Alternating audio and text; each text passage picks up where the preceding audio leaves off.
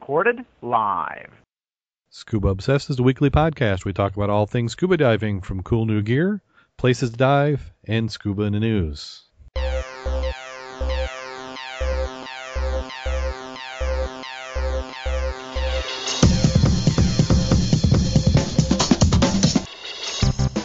Scuba Obsessed episode one oh one was recorded live February second, twenty twelve.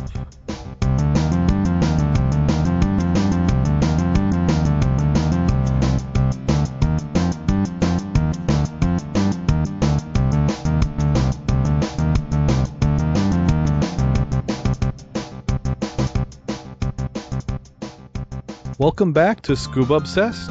I'm Darren Gilson, and here's a few of the articles we're going to have in the news this week.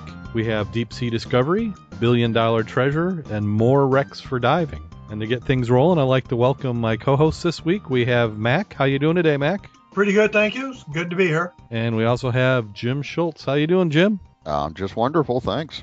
Great, that's great. And we have a full chat room. People are starting to roll on in, so uh, it's one of the few weeks I think we've gotten started this early, almost on time. Throw everybody off.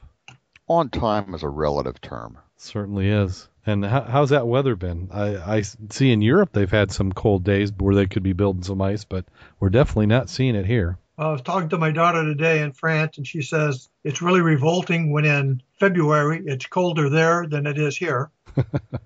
And a friend of hers in Greece uh, has has to wear snowshoes because they had too much snow the other day. Wow. Well, see, it kind of goes against my theory where it eventually catches up with us. I think they're getting our snow. Well, they had okay. that. They explained why that happened the other day uh, in the weather reports. Is it that, oh. And I'd like to see it continue to happen. Yeah. It's the upper air currents have been knocked out of whack a little bit by El Nino or El Nino. Yeah, and, and the chat room agrees with us. They say they can have it. Yeah. So we'll go ahead and get right on into the news. And uh, if you're not following the Scoop It feed uh, by Scuba Obsessed, you're missing out. We have uh, news articles posted just about every day. If there's something to cover, we post it out there. So a lot of what we cover in the news is going to be there. And also, if you're in a chat room, we're going to paste the stories in. The first one, here it goes in the chat room. Oh, wait, I skipped one, didn't I? You skipped one. I skipped one, one already. I, I start. I started that way. So uh, that that's the second one. So everybody can prime that one up, and then we'll go right to the first one here. There, there, there's a strategy to this madness. You would sure? never be able to tell. Okay, if you say so. Well, Darren, at least in this first one you're going to be talking about, we have somebody to talk to when people tell us we're crazy. You think so? Well, yeah. Now if I, I just get thinking. the darn article to load. The squirrels on the website. Maybe, yeah, maybe the scuba she shrink. The, uh, yeah. the shrink for the fish. Yep. This is aquarium volunteer Deborah Hill is a scuba shrink. Uh, she likes to dive beneath the surface, both as a psychiatrist and a volunteer diver at the Aquarium of the Pacific in Long Beach. She's been aquariums since the aquarium's opening in nineteen ninety-eight. Uh, she has dedicated more than twenty-five hours to volunteering. She chats about recurring dreams of diving and interacting with sea creatures large and small. I wonder uh, if that says, counts as two-legged ones. I'm sorry? Creatures large and small, like two-legged ones? Yeah. She said she found her passion for diving while conducting routine self-analysis. I was having a lot of dreams about underwater world and diving, and memories when I was a girl going to the beach with my aunt. I decided to take up diving and loved it. Uh, she's an advanced open water diver, rescue diver, scuba instructor, cave diver, and advanced deep air diver. She learned about uh, diving in a local aquarium while volunteer diving in Los Angeles County Sheriff's Department Search and Rescue Team. I was so thrilled to dive at the aquarium. I feel like a kid all over again. She is one of roughly one thousand five hundred twenty-six people who volunteered at the aquarium in two thousand ten. Most of the people who work there are volunteers, giving one hundred fifty-six thousand hours of community service in that year. So very cool. And the next one up is uh, Dive uh, Dive Point Scuba to open a Walrusa shop. So it's nice to see an area where they, they're getting uh, new stores opening up. Uh, the owners of the dive shop said that they heard from customers who wished they'd open a second location in Walrusa. And I'm, I know I'm not pronouncing that right. Uh, they wish they'll become a reality in spring. A couple plans to open a store at one oh six East Walrusa Avenue in the former Buyer's Guide building just two blocks from the athletic park. A couple are excited about the prospect of new business venture. They say they have great response from the customers and the local officials. It's been overwhelmingly positive. We think it's a great location and an opportunity for us. Said the business is a perfect fit for the city's plan to redevelop the riverfront. Uh, in June, the city bought sixteen acres of riverfront property between the bridge and Scott Streets for two point six million dollars. We're pleased because it helps us promote general recreation. It adds another element to allow us to attract people to the area. Uh, in Stevens Point, if a customer wants to try out a kayak, we have to load it in a vehicle, bring it over to the river. Uh, when they want to do that in Walrusa, we'll be able to walk right out the door. There's a lot of things we still have to decide on yet, but we're excited about the challenge. So good luck for them. I hope that it, it works out. Did you see the picture there, Mac? Yeah, I saw it. Uh, they're, they're talking about where they're going to be more focusing on the paddling, meaning uh, the kayaks. To do the scuba, I'm sure they're going to definitely have to do ice diving. Uh-huh. I mean, that's Wisconsin. Yep. Yep, but it's nice. And and looking at that photo, they have a pretty well-stocked store in their primary location. So, well, if you also looked at the to the stuff to the right, you can see a lot of that is kayaking materials, especially uh-huh. the hats. Or did you notice that? I didn't really notice it. I mean, I can, it's hard to see in the pictures, but yeah, you can see the half-shell hats on the right. Oh, I see what you mean. Surf they... shop. Yep. I'm, I was going to say, if you went to the surf shop down there in Saint Joe, yep. you'll see some of the same gear they have there. That's what she's got there in that picture. Yep, that makes sense. So, uh, but it, it's it's nice because uh, if they've already got one shop, gives a little bit of idea they're not going into this completely without knowing what they're doing. Yeah. And this next one up is some geocaching. This one out of the Washington Post lifestyle section. Terrestrial-based hobby becomes popular with scuba enthusiasts looking for a new adventure. Geocaching starts a hobby more than a decade ago on land, but is now becoming popular with scuba enthusiasts. Uh, people are adding this on as an extension to their own hobby, according to Jeremy Irish, C E O and co-founder of geocaching dot com, based in Seattle. Interesting in geocaching has grown significantly over the years, even reaching space via the International Space Station. Uh, geocaching is a hunt for, bidden, for hidden geocache, basically a container and a logbook. Some cache hold trinkets and treasures. Uh, scuba and underwater geocaching follows the same rules as terrestrial-based game, but includes some challenging. Uh, land-based uses G P S coordinates. Underwater geocaching visual clues are added because it's difficult to get an exact G P S location in water. The cache must also be submersible, must withstand water pressure and corrosion. Logbooks are waterproof. Geocaching experiences are sh- shared online at sites such as geocaching dot com or open caching dot com, which is run by Garmin, which makes G P S devices. Clues and rating systems are added to level difficulty and find the cache. So I know that uh, Patty and Dima have, have started to promote the underwater geocaching. How do they promote it? They said that everybody should do it. They've been doing some press releases. They are actually working with uh, the first organization that was mentioned in this. The um, well, let's see if I can find their name again. Uh, geocaching dot com. Uh, the the tough thing is it it seems to be not so much a G P S part, but just getting the information. Yeah, I like the information to be out and open, and maybe that I need to look at that open caching dot com site. But that geocaching one, you have to basically be a member. I mean, you can get to the information without being a member, but it's really not organized well that way. You want to be able to have this the ability to search and filter, search and filter, I'm sorry, and you have to have the, the upgrade to that. So it'd be interesting if, if people have opinions on that. They could uh, post them on the uh, Scuba Obsessed Facebook page and let us know what their thoughts. I mean, do we, do we think this is a good idea for the sport? Did you go to the Stevensville Library uh, about five months ago when they had one of their displays was geocaching? No, I didn't. Uh, it was uh, it was quite interesting just to look at what uh, geocache is and the difficulty in finding some of them. Uh, there's like a point value for what you can find. And some uh-huh. of them actually look like a piece of wood. I mean, because it was a piece of wood, but it's hollowed out. And the difficulty, they give you a good location, ah. but you've got to have the eyeball to know what to look for. And it was it was really interesting to look at the different designs that they made. Some were simple, like a, a tin can, mm-hmm. but some were, if you didn't know what they were or what to be looking for, you'd, you'd have totally missed them. Yeah. And then the contents were really neat. The ones I liked were the buttons or the coins. And I could see collecting those as you would go through it. But uh, it, it's one of those that looked like it could be really simple or it could be really difficult, depending on how, how much you got into it.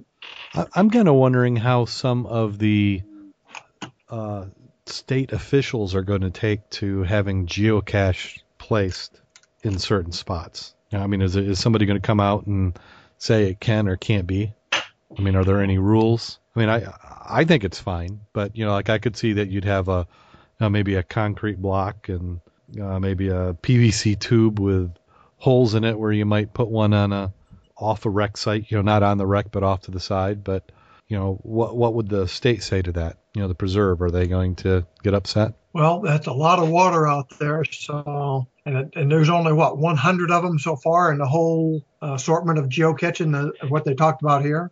Yeah. So I, I can't imagine that's of any major concern. No. Sounds like the guy's lost audio. Yeah, uh, let's see here. I think, oh, this... It's probably just, yeah, I can still, I still have audio showing going into uh, into there. It's got to be uh, fun with uh, TalkShoe. I had three or four people say they lost it. Yeah.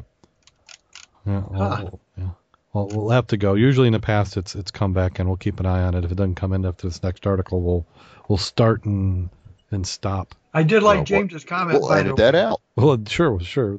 Edit everything out. What's that, Matt? Edited everything out. I, I did like James Collins' comment because I, I had thought about it. Somebody else just put it down there. Certification. It's something soon to be from Patty for this.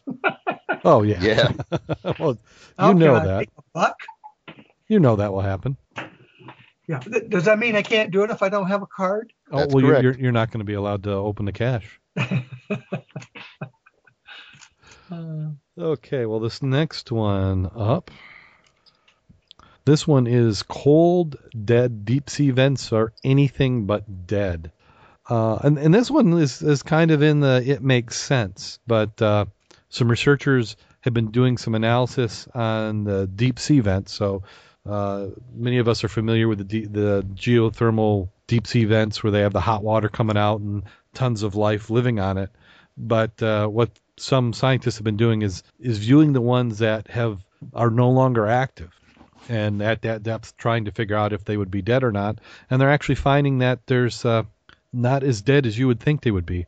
So they found evidence that there's over two thousand different sorts of microbes living on the long expired vents, where on the active hot vents, they're seeing ten thousand. So, uh, that, you know, not they're definitely far from diving, uh, diving, dying. Diving on the mind. Uh, samples from the East Pacific vents revealed a world of bizarre biological harmony, microorganisms that employ different uh, physiological mechanisms to survive were living almost side by side. So the, they're saying that it was the what really surprised them was not only that there was stuff on there, but that above water organisms that don't really play well with each other are living right next to each other. Um, Uh, they're saying that the research highlights how little we know about the sheer abundance of life on the seafloor, which has implications for understanding large-scale planetary processes. Uh, the deep ocean increasingly appears to play a huge role in the way carbon dioxide that contributes to climate change is processed by the planet's interlocking systems of atmosphere, land, and ocean. So, a little bit down there. They say how deep these were? Uh, I don't think they did this time, but... Uh, I'm thinking five to ten thousand feet, if I remember right. Yeah, that's what I remember. There were some of these were really down there. Yeah, I don't think they're at like the deepest parts, but they're usually in the Pacific where the plates are pulling apart. Yeah. And next up, archaeologists go deep to uncover uncover history. Uh, many universities are adding or expanding their underwater archaeological programs in a, in an effort to give students broader education experience and better understanding of maritime history. Underwater, underwater archaeology is expanding rapidly, rapidly as equipment required for marine exploration becomes more affordable and more scientists and researchers learn to scuba dive. Indiana University in Bloomington is one of the oldest academic diving programs in the country. Uh, the director of school's underwater sciences, Professor Charles Baker, uh, who is a member of the Marine Protected Aerial Federal Advisory Committee, part of NOAA, has directed numerous shipwreck projects in the U S Caribbean and pioneering preserving shipwreck sites at museums. So what they're talking about is that there's getting to be an, in- an increased focus on underwater archaeology and research uh, at many of the schools. And I think it's just an interesting course. I think it's one of those things that students uh, would, would be interested in. And they talk about in the article other institutions that are, are doing these. University of Rhode Island. Uh, they have the Israel Antiquities Authority. Uh, Texas A and M has a program. And then did you notice at the bottom of the article, Mac? Uh, for more information on J W. Fisher's complete line of underwater search equipment, go to. Well, you got to make a buck somewhere.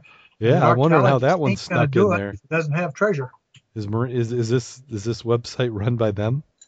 Wow. Yeah. I mean, they make some nice gear, but they that's that stuff's all outside of my price range. Did you go all the way down to the bottom of the article? Yeah, Jim, you still there? No, we lost Jim. It talks about uh, inland salvage, remove capsized barge. Uh, they uncover history by going deep. Talking about R O Vs to the underwater in Milwaukee. Some of this is quite interesting. Yeah. Jim, you back on? I'm back now. You're back. Let's see. Must be your lovely Iowa connection that you've you've got going there. Let's see. Do we still have TalkShoe? Is TalkShoe still on? We lost it, but it came right back. Okay. Uh, let's let's go ahead and kill it, and it's it still says the call's being recorded. Well, let's see if they can still hear us. It looked like it.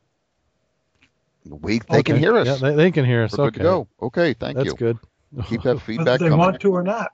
Yeah, well, they they could always mute us, I guess, if they don't want to hear. So we go. So once so once you've learned how to do some underwater archaeology, you could start on uh, one of the more recent shipwrecks in the world, the Carn Carcody Carn. Gee whiz, uh, Concordia. That was easy for you to say. Yeah. Oh, come on. Oh.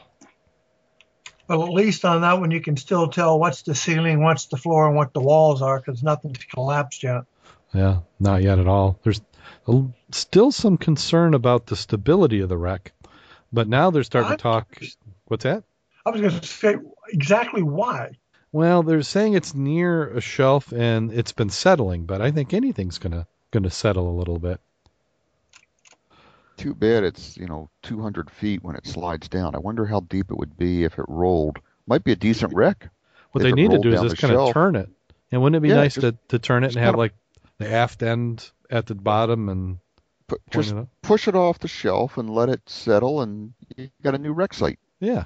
And I'm sure they're going to cut it up, but the, it sounds like the authorities are starting to get a little concerned. Uh, right now they're keeping a one-mile perimeter around the wreck to prevent people from uh, going on it, but uh, they expect that as the time wears on, people are going to get brave to get on there. Uh, they're expecting it to be the newest treasure ship. Uh, you know, a lot of people who were on the, you know, you, you think of how many passengers, you know, four thousand plus, and many of them uh, bringing some of their most prized jewelry possessions to show off uh, as they prance around the boat. So, you know, if, if you were a good treasure diver, you might not do too bad on that wreck. Plus, they're saying there's plenty of antiquities or collectibles that have been placed on the wreck. And then they also mentioned that there is a jewelry store on the wreck when it went down. So, uh, now who would want all that, you know, go after all that junk when you've got oh. great china yeah. sitting in the dining room? Well, that's what they're saying. They're saying that china is got to, is going to be worth a ton sure, just because of all, all the publicity. Off the door, yeah. Yeah. China fever. China. So uh, they're saying quantifying what is on there is virtually impossible uh, until the ship is recovered. To no way to know what can be saved and what can't. The company still legally owns the ship, and the passengers own their sunken objects. So any treasure seekers would be breaking the law and subject to arrest, and the looter's objects subject to seizure. Uh, so the ship is being guarded twenty-four hours a day. It is not even possible to get close. So if oh, I don't know. It depends owners how good of the material yeah. don't go back and get their stuff, can you arrest them then for pollution and oh. tossing junk into the area? Yeah, I would say so. It seems it could be both ways. I'm I'm just collecting junk for people. I'm just curious. Yeah, I, I wonder how that would work. Could you go to the owner of the property? You know, if you could, you know, get the register of everybody who's been on the boat, and could you buy salvage rights from them? you could for the boat, but for the property, I'm not sure how that would work. Yeah, because they're saying that the property is owned by the people, the passengers. You know, the stuff they had in the room is still owned by them. Some of the passengers in the article go say that they don't expect to ever see any of their objects again. So it doesn't seem like, you know, you could, seems like you could give them almost nothing or tell them to split it. You know, I'll, I'll go down half of what I get. You know, I'll, I'll give back, keep the other half as a finder's fee. Well, I'm sure there's going to be loads of lawsuits coming out of it, and eventually it's all going to be owned by the insurance carrier of the boat. Yep. Yeah, I, I'm sure you're right. But then, uh, like you said, a really good rebreather diver. Mm-hmm. You know, in the middle and, of the night. Yeah, little little subterfuge, middle of the night. Come on and uh, see what you can get. Well, it doesn't even seem like you have to do that according to some of the items here. Did you see the one where the lady lost her credit card on the deck? Oh, wow. Yeah, that was that was nuts. three thousand dollars in charges on it when they got to shore. Yeah. So th- so that means that somebody who was also on the shipwreck picked up that credit card, survived, and then went on a spree. Probably so, got yeah. dry clothes. Yeah. Yeah, thank you very much. Yeah, well, that's kind of the way it goes. So if that shipwreck isn't enough for you, and that one is, uh, there's a new one that was just announced today. This one's off Cape Cod. seven hundred feet of water. Is that all? Yeah, but when you're talking, depending on who you talk to, three billion dollars in platinum. That is billion with a B. three mm-hmm. billion in platinum. I'm looking at the article here. It wasn't as convoluted as what was in the paper here in the Herald Palladium. Oh, Herald Palladium covered it? Oh, yes. That's a surprise. Yeah, one of the items in there identifies that, I think it's England, says there ain't no stuff on that wreck. And now then, and they're going into who really owns it, how many lawsuits will be against it. And they're going to wait and see if they bring anything up, and then they're going to say it's theirs. Oh, yeah. It's freaking amazing. Oh, yeah. Yeah. It, people only want the, the good stuff and none of the bad. Well, but you think about it. So they're saying that the platinum, and there's also could be gold and jewels, was sent by Russia to pay for war debts and munitions. So wouldn't that still technically be owed to the U S? Yes. So why would Britain say have any claim to it? I don't really have a clue why they'd have a claim to it. Yeah, well, I mean, I can't think of that's the only reason why they would say, oh, there's nothing there. Was it a British flag vessel? Uh, t- t- I'd have to get the item to take a look at it. But according to one article, this has been found before and has already been salvaged. Huh. So That's what, what I thought was so, was quite interesting. So what billionaire found the platinum and already used it? Well, they said the one item he saw on the R O V went down, and there's one big container that he believes is platinum bars and thirty more containers to the right of it. Now, if I saw one container that was accessible, I would have made my R O V somehow be able to wrap something around it so I could bring that baby up and find out is or is there not platinum in that box. Yeah. Well, yeah. Hmm. You know, at seven hundred feet, how are you going to get inside that? You're not. It's going to be in such bad shape. The only other logical way is to take it apart. Yeah. yeah. So you're still talking. You're, you're going to you're going to spend a lot of money, but if there's really three billion dollars, you can spend a lot of money. Oh, yeah. Yeah, you could spend five hundred million dollars on, you know, over a course of a few years and, and salvaging it and still come out ahead. If, yeah. But you, you need to find out really quick whether you could get it. Yeah. Or what percentage would be yours. Yeah. In the chat room, they're saying that uh, supposedly some guys got pictures of the platinum in there. They say insurance paid out, but I don't think insurance paid out uh, on the platinum. Well, it would have paid at the rate back then as opposed to now. You know, fifty million dollars in or Yeah, fifty million dollars in gold then is how much nowadays? But when you say when they say insurance paid out, so let's say insurance, if if I'm Russia and I'm putting that much platinum on, would I get insurance on it? Would I pay a premium? Or would it be the ship assumes the liability for hauling it? Depending on what kind of insurance you had. That's what Lloyd's of London is for. Yeah. But during a war, I don't know how you're going to get insurance. Yeah. Yep. So uh, there'll be a big fight over that. So if there's if there's nothing to be found, then nobody will care. If somebody finds something, and then they'll all be digging for it. Now that just goes to say, when you find it, get it up first, then talk about it. If you're really crazy. If you're really crazy. Possession's yeah, how, how, how nine many... tenths of the law, and once you've sold it, it's too late. So how many uh, dive boats do you think we could fund with uh, with three billion dollars? A couple. A couple really good. I'd like to see his uh, state-of-the-art equipment he's going to use to go down there and play with that at seven hundred feet. Yeah, but I, I mean, there's plenty of stuff out there.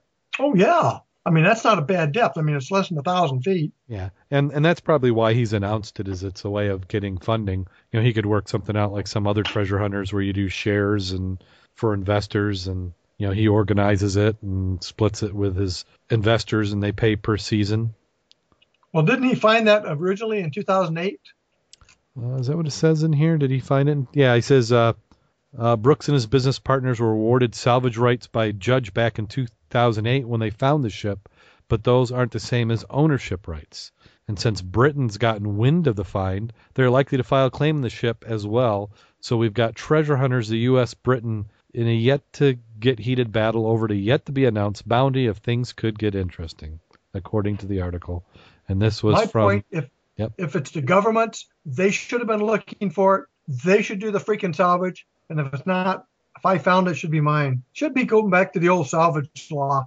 If it's no, lost out right. there and you find it, it's yours. If no, somebody wanted it, go get it. We've seen that lately. You've got Florida, you've got Spain, you've got France, all governments who did nothing to find wrecks claiming anything. And it's, and especially with wrecks over a certain age, it's not, there's very few people who are alive when, you know, this one, when it went down, yeah, there were, there were people alive. But when you start getting over one hundred years old and then, you know, they're starting to lay claim to it. You know, some of this is just getting nuts. Well, that's like Spain claiming the, the gold from some of the old wrecks back in the seventeen hundreds when they stole the darn stuff. So it's like, oh, excuse details. me? Details. Should be going down to South America, guys. You can't, don't confuse facts with this. Yeah, yeah, don't have facts in there. Well, like they say, he who has the gold makes the rules, right? Yeah. Well, when you right. go back to Spain, how many... How many governments actually have a, a consistent lineage? You know, how many times have they reorganized the government? Is it the same government? Well, so. One thing about Spain is whenever they ship their stuff out, you can still find the bills of lading in the vaults. Yeah. You can do some heavy-duty research. So they, they did keep track of their stuff. some, they had some good that. record keepers.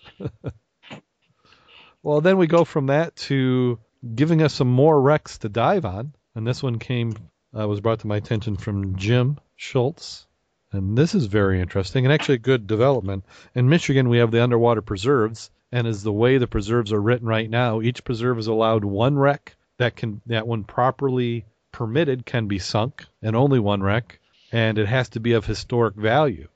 So there's a proposed bill, which, which in the state of Michigan, that is being pushed to encourage diving. State representatives from Northwest Michigan have proposed a bill that allow for the creation of more scuba diving sites. Representative Greg McMaster says he hopes to give the lakeshore tourism a boost by making it easier to intentionally sink decommissioned ships and other structures for divers to explore. Michigan's law states that vessels can be intentionally sunk only within underwater preserves. The bill would create the permitting process where an in, excuse me, an interesting party would be able to apply for permit the State Department of Environmental Quality. See, that's one thing that is good, is that now we've got a consistent, that would be give us a consistent permitting process. Any ship or other vehicle that w- that would be sunk would need to be cleaned in accordance with federal environmental standards for decommissioned vessels as artificial reefs, according to proposed bill. Uh, he said it would also be needed to be opened up to make it safe for divers. The location would need to be approved by the Lake Carriers Association to ensure it wouldn't interfere with shipping. Now, Jim, do you know anything about the Lake Carriers Association, and would they be a potential obstacle? No, I don't know anything about that. I haven't had a chance to get into the, the details on those yet. Yeah, because that's what makes me, you know, because like, we've seen this with other laws in the state where they put bodies that you would think should be impartial and fair, and because they have an agenda, they just say no to everything. So I, I don't know anything about this Lake Carriers Association to know if that's what they would do, but... uh It, it'd be interesting to see kind of what twist we would have on that. Uh, McMaster says he first became interested in the idea of sinking ships to draw scuba divers when he heard about a Canadian destroyer that was intentionally sunk five miles off the coast of San Diego, California. In the first year, tax revenues brought in by divers going to see the shipwreck totaled five million dollars. Every year after that, tax revenues reached at least three million dollars, and there are thousands of intentionally sunk vessels around Texas and Florida. You still there, Mac? Oh, yeah. I think, did we lose Jim? I'm back. Okay, so it's just Jim for a second. Okay. Uh, when you dive it, the structures are so large that you can see it in one or two dives. Oh, you can't see it in one or two dives. In the meantime, divers are staying at hotels, eating at restaurants, and visiting local shops. Again, divers, that's why you wear your scuba gear. Not scuba gear. Scuba paraphernalia. Hats, shirts, to let them know you're divers when you're visiting your, your local watering holes when you're out diving. Uh, what we're doing is extending tourism by, beyond the water's edge. Uh, there currently are two intentionally sunk vessels in Lake Superior, one near Copper Harbor, one near Munising. Uh, both have positive impacts for business and owners in those communities. Divers who come to see nearby shipwrecks have provided a boost to Rogers City's economy, uh, and that's according to local dive shops. Uh, while the Alpena area is a, a wealth of wrecks for divers to choose from, other areas have little to offer. Um, one says, I really don't see a harm in it. Could be good for business as long as it's an approved location. Uh, like Thunder Bay is saying, hey, we don't need much here. Um... Uh, there's one place down in Alpena says we only have forty feet of water nearby. There's no way we can sink a ship, but they would like to sink other objects like uh, cement structures in the bottom to simulate cave diving. Uh, one of the owners of D- uh, Thunder Bay Scuba in Alpena says he likes this idea. He he said he'd like to be able to get a group of large cement culverts out of Rockport and do some swim-throughs. That's one of the great things about diving, the feeling of weightlessness. Um And then some somebody else had commented saying that they're, uh, they would like to make sure that it was of wrecks of historic value rather than an aircraft carrier being sunk, which I don't think we're going to see an aircraft carrier come through the locks, do you? No, the two we had, they tore apart. That's why the uh, uh, Coast Guard cutter, Mackinaw, is still in Michigan. It's too large to go out the locks. Of course, the new cutter Mackinaw is made smaller, so they can ship it out when they're done with it. Yeah. Now the Mackinaw's up there uh, by the bridge, isn't it? Uh, yeah. The old Mackinaw's by the bridge. The the new Mackinaw is based out of Sheboygan. Okay. Yeah. But the old Mackinaw's been converted into a museum uh, up on the east side of the bridge, the Huron side. Yeah. Yeah. I, th- th- this would be nice if it goes through. I'm I'm all up for getting a wreck and sinking it. We got plenty of spots. So how how how fe- how deep do you think a wreck would have to be before somebody would say it would be a navigation hazard? Well, well you figure if the draft be... some of the big boats is thirty feet, I don't think you'd want it any shallower than thirty feet. Yeah, I don't. Yeah, I, don't I was going to say forty. Structure. I was going to say forty, so you've got room in, in waves and everything else to uh, to clear it. We'd have to check with the Coast Guard and see what they consider a nav hazard. Yeah. Well, my thought well, I've I've always said is that we should put it. We should get something and, and sink it at about one hundred twenty feet, the bottom, and then you have it rise up from there depending, you know, and if you could keep it in that range, then you could have recreational stuff in the top and more technical type of stuff closer to the bottom. Yep, yep. Yeah, because there's get plenty it on of... a slope. What's that, Mac? Sorry, that would be better. You got it on a slope. Got it on a Go slope? Ahead, Yeah, I was saying if it's on a slope, you could have it in sixty foot down to one hundred twenty or deeper, and then it's open to a lot more people. And as their diving interest and their abilities increase, you've got a good wreck they can continue to explore. Certainly. And then one of the requirements they're saying is is making the wreck be opened up so that it's available, and I won't necessarily call it safe, less hazardous for divers. So they, that's what we need to do. If I, I'd love for anybody who knows of historic ships floating in the Great Lakes that would uh, be something that could be sunk to let me know. I'd love to get started in a project like this. Used to be you could go to uh, you know, a lot of the marinas and some of the bays, and they all had an old ship or two floating around, but I think a lot of these have been all chopped up. And clamshelled. Yeah. Well, there's one up in Holland that would sure make a nice nice wreck to dive on. Which one's that? Uh, it's the... It was a passenger vessel. They've got it up moored up there. Mm-hmm. Basically, it's stuck in the mud. Yeah. Well, did you see the one in uh, in Saugatuck that, that's actually been sold? Oh, that's it. It's Saugatuck. Oh, the the, the Keewatin. Yes, that's yeah, the, it. That's the, it. The U S S Keewatin. Is it U S S? But the, the I don't Ke- think so. Uh, it, it's a but the Keewatin, which is in Saugatuck, that actually sold this year. I think Padnos owned it. And that was sold to a Canadian museum. So this spring they're going to dredge out the river. Well, they were talking about doing uh, actually starting the dredging earlier, but they're going to start in the spring. Uh, they're they're actually actually what they did this fall is they dredged out around the vessel. They're trying to see if it'll even float. What's unique about that ship is it's got a wooden structure, so it's a steel-hulled ship with a wooden uh, wooden framing. So, mm, but that interesting, yeah. But that one's slated to leave. They're they're expecting to have it uh, leave uh, by summer. And I imagine they'll, when they're doing that, they'll get the tug out that's there too, because there was a tug up there that sold last year for, I think, less than twenty thousand dollars, because it was.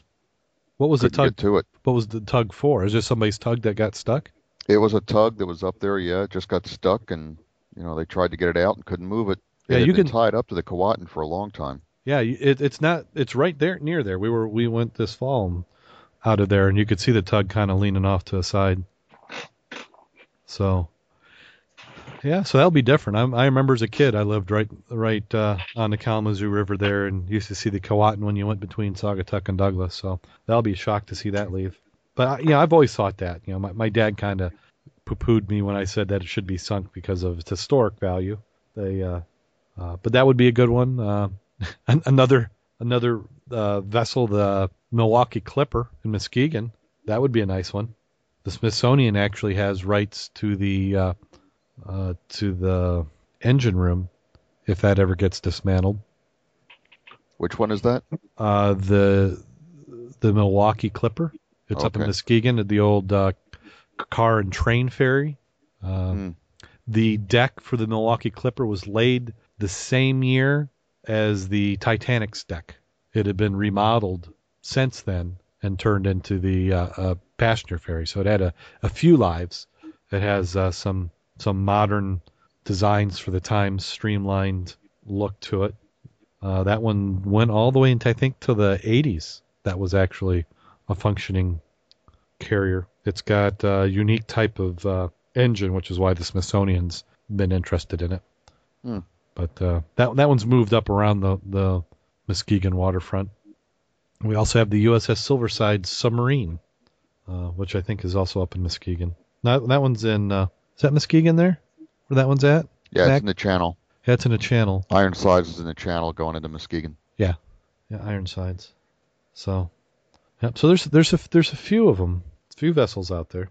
But anything, anytime we get some more things to dive on, I'm all for. So that does it for the news this week. And then, uh, Mac, you, we got a little diving in, didn't we? Say again? We got a little scuba diving in this week, didn't we? Yes. We had some and, and didn't have to struggle with the ice at all. No. And actually recovered the, uh, the little yellow tape that we had used the week before. Yeah, we had that floating on the ice in case so people wouldn't wander out on it.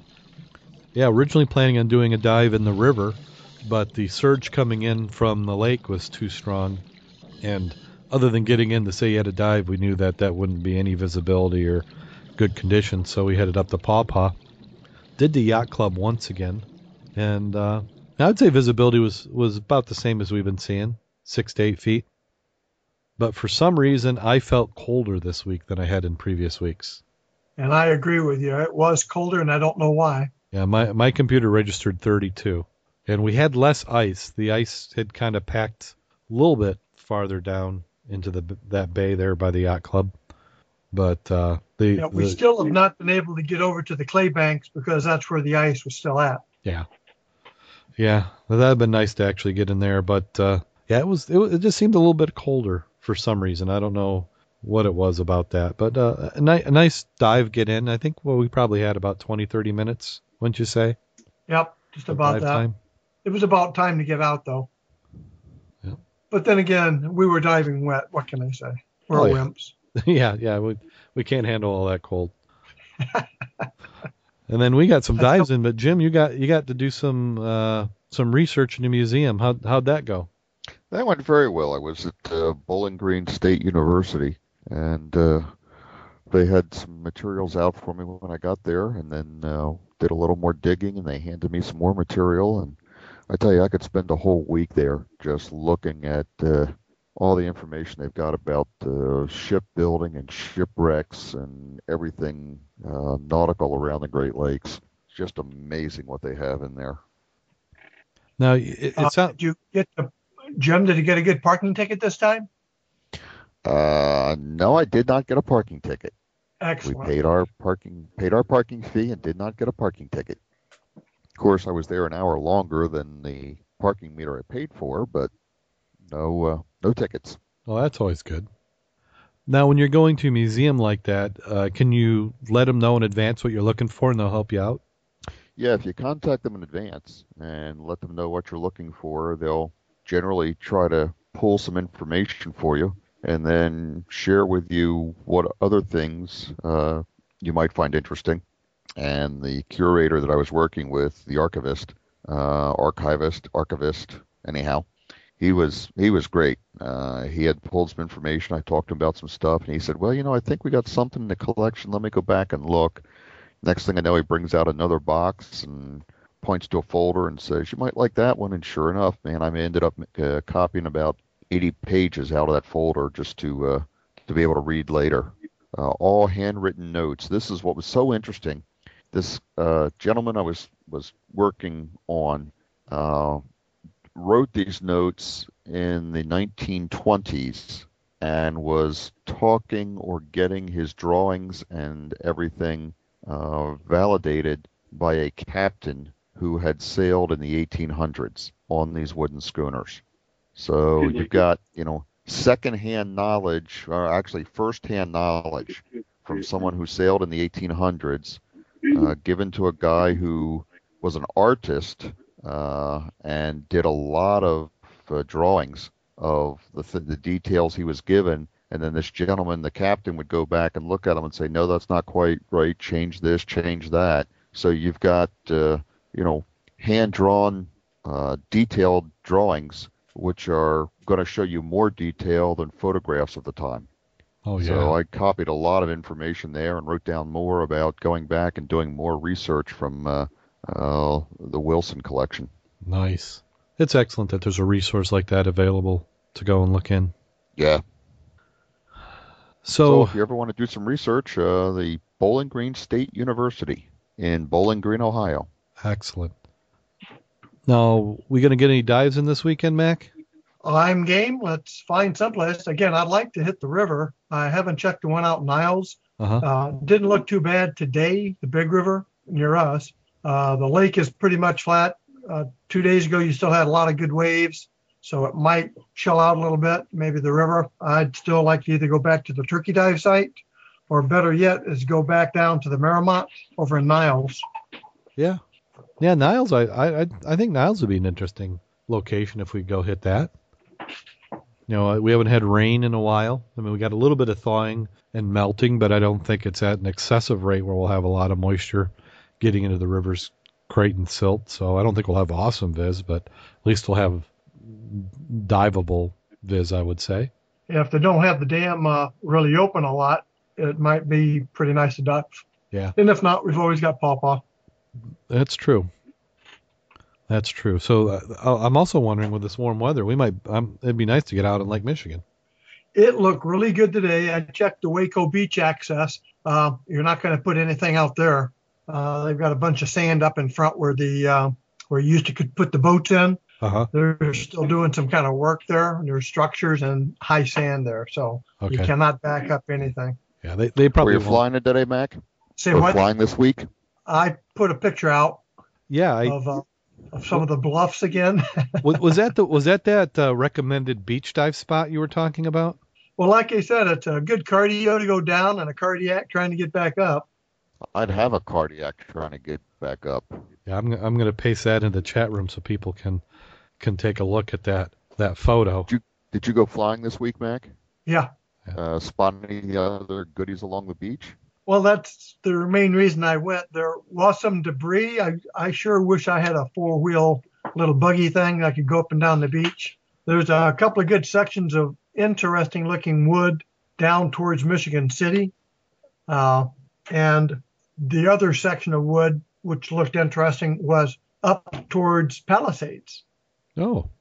Yeah, surprised Palisades. Me because I went a little Below north. Palisades? And it's like, say again? Below Palisades? Yeah, below Palisades, but up up where the Green Bay went aground. Remember that, where the Green Bay was or is? Yeah, okay. All right, in that area, but this was not by the park. dark, so I don't know where that piece of wood was. Yeah. But it wasn't clear enough. You could see the first sandbar because it was getting nice out there, but you couldn't see the second, so couldn't see any big debris. Mm-hmm. We we need a really nice flat day for you to get out there and see what you can find. Well, if you had six good, strong men, you could pick up a Zodiac and pick it up and walk down to the beach would be good. Then you could do it. Six? I only know six old men. I don't know any young yeah, ones. I, well, yeah. We've got a small Zodiac that we could get a couple people out on, but uh, if you want to take the big Zodiac, yeah, you're going to need a good handful of guys. Yeah. And you almost need to make some sort of uh, launch trailer that you could pile the, the Zodiac in the back of that would just kind of drive right on down the beach. Yeah, that'll have wheels on the Zodiac. Well, I did. There, they do make Zodiacs with the wheels built right on them for that yeah, same exact purpose. Yeah, that would that would be nice to have something like that. But uh, I, I looked at the price of those, and uh, I think we can buy a yacht much sooner than we can buy that Zodiac. I'd well, get a we'll dry suit if I did that. We'll we'll just have to look into what it would take to make some uh, big plastic wheels or uh, something that we could put a temporary roller under the Zodiac and roll it on down Waco Beach. Yeah. Almost like a self-propelled trailer. Or maybe you get one of those uh, grape shaker type rigs. That would be good. Yeah, hanging like... in that, run it out there, let it down, pick it up. Yeah, that would yeah. be good. Yeah, that, that, that'd be sound. I'll have to bother some of my farming contacts, see if they got anything like that. I'm, I'm sure we'll a good... U- to...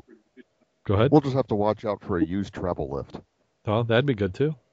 Well, did you guys get that uh, little uh, military, the uh, government auction stuff I sent you? Yes, I saw that. Uh, well, the- if you uh, cut off part of that and went to the boat section, man, they had some good boats for sale and oh. cheap, but you're going to have to haul them someplace. Well, no, I didn't. I didn't see the boat part. I just saw the uh, the the one I, that I saw was all the dive gear. Right. Well, on that link I sent you. Uh-huh. You chop everything up past the military dot gov one, and then it goes to the main site that gives you all the categories, which includes airplanes, boats, submersibles, ah. blah, blah, blah. Oh, ah, okay. So no, keep no. that. Go back. I didn't want to tell everybody about it. Shh, shh. No, no, no. Nobody listens, so you're fine. Too late. No, well, nope. That one boat I looked at had twin two fifties, solid aluminum. It, it was awesome dive boat, and the bid was up to twenty-eight thousand dollars for it. And that's cheap. That was an awesome boat. Yeah, it's still about twenty-six thousand dollars more than what I've I've I've got to spend on that. Yeah, well, you're talking over a hundred thousand dollar boat. Oh yeah, I'm sure. I, I didn't have anything big enough to tow it. I think oh. the ta- the trailer had four sets of wheels on it, each side. Oh, don't, don't worry, we get a boat like that, we'll find somebody some way to, to tow it. I want to go buy that boat that's on ninety-four. Oh, I know the one you're talking about. Yeah, Kirk and Bob said that they stopped and looked at that one time. Which boat? The one on ninety-four as you're going uh, to Chicago.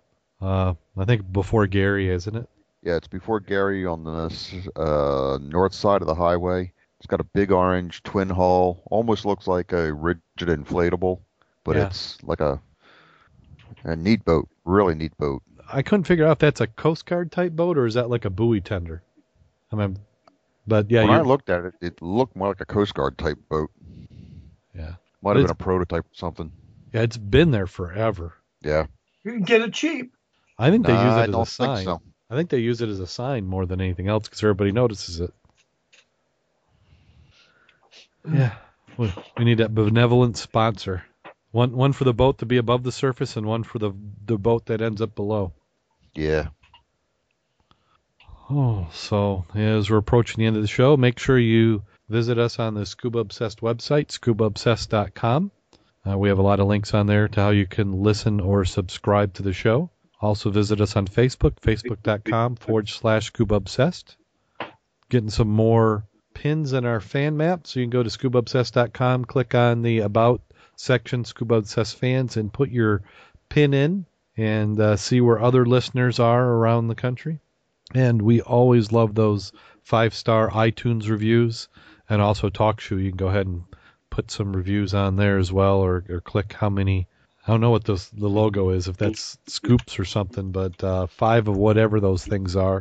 Uh, go ahead and give us a vote on there as well. And also tell your friends. You, know, you, you you got dive buddies. Tell your dive buddies about Scuba Obsessed. Have them come on the show and let us know what you like. If you come across any news articles, uh, send them our ways. Any topics, anything you like us to talk about. Uh, uh, we got plenty of diving coming up. I, I got some dives I'm going to be doing this year. I think I'm going to be doing the, the Moorhead City one. I'm also uh, going to be doing a week in Florida. I tell you about that, Mac? Say again? I'm going to be doing a week in Florida here pretty soon. So...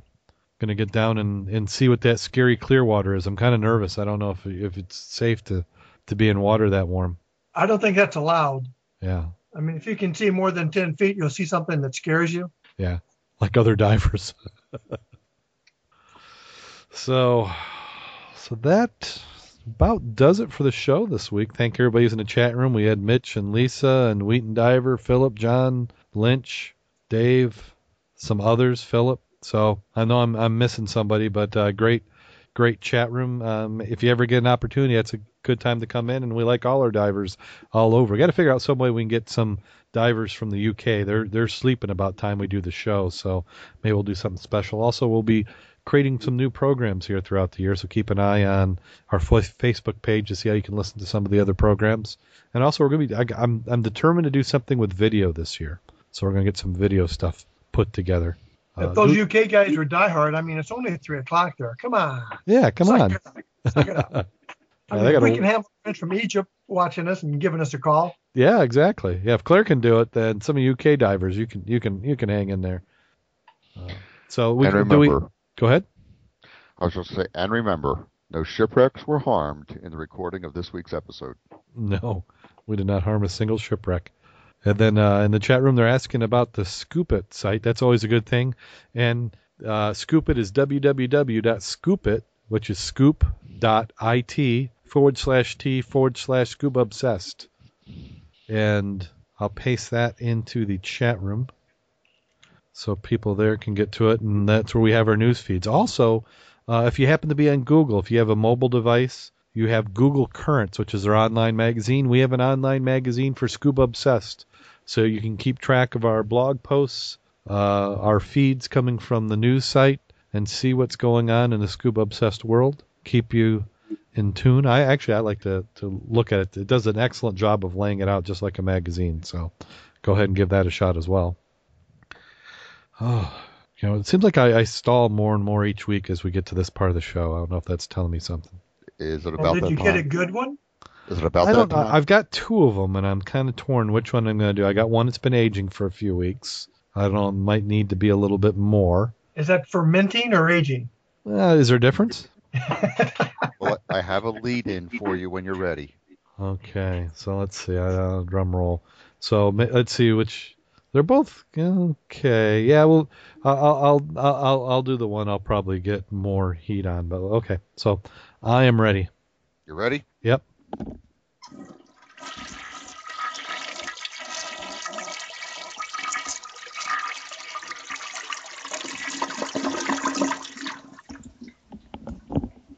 Oh, that's nice.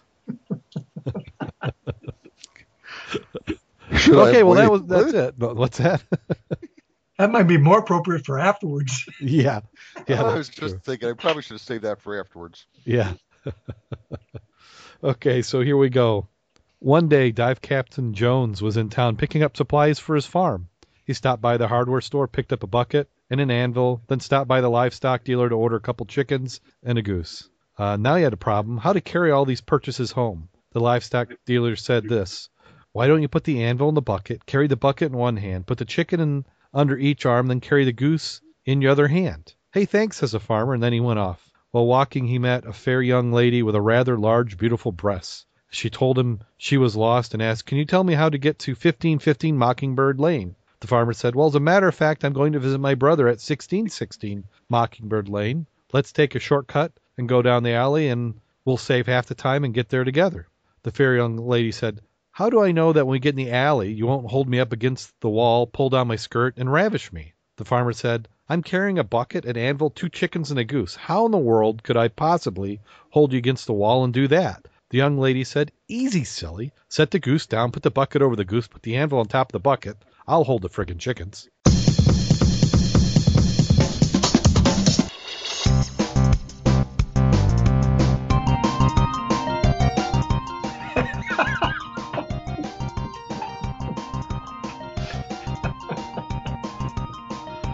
Uh, you were saying fifteen fifteen Mockingbird Lane.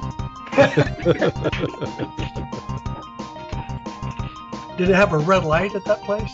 Yeah. Uh, so there's another one that's been aging for two or three weeks. So we'll, we'll maybe we'll do that one next week if I don't find another one. But uh, oh, that's the good, Darren. I missed the end of it. The phone dropped out. I missed the end of it. I didn't get to hear it. You didn't get to hear it. I didn't get to hear anything after fifteen fifteen Mockingbird Lane. Skype dropped me. You're too young to have heard. Was it, it, was, it was the sensors. Maybe it was a little bit of a mercy drop. I'll, I'll, I'll uh, soon, soon, soon as we end the show, I'll go ahead and uh, cut the clip and play it back for you. Okay, thank you. We'll so, discuss the chat room after. Yeah. So until next week, go out there and get wet. And stay safe, guys. And don't harm any shipwrecks while you're at it.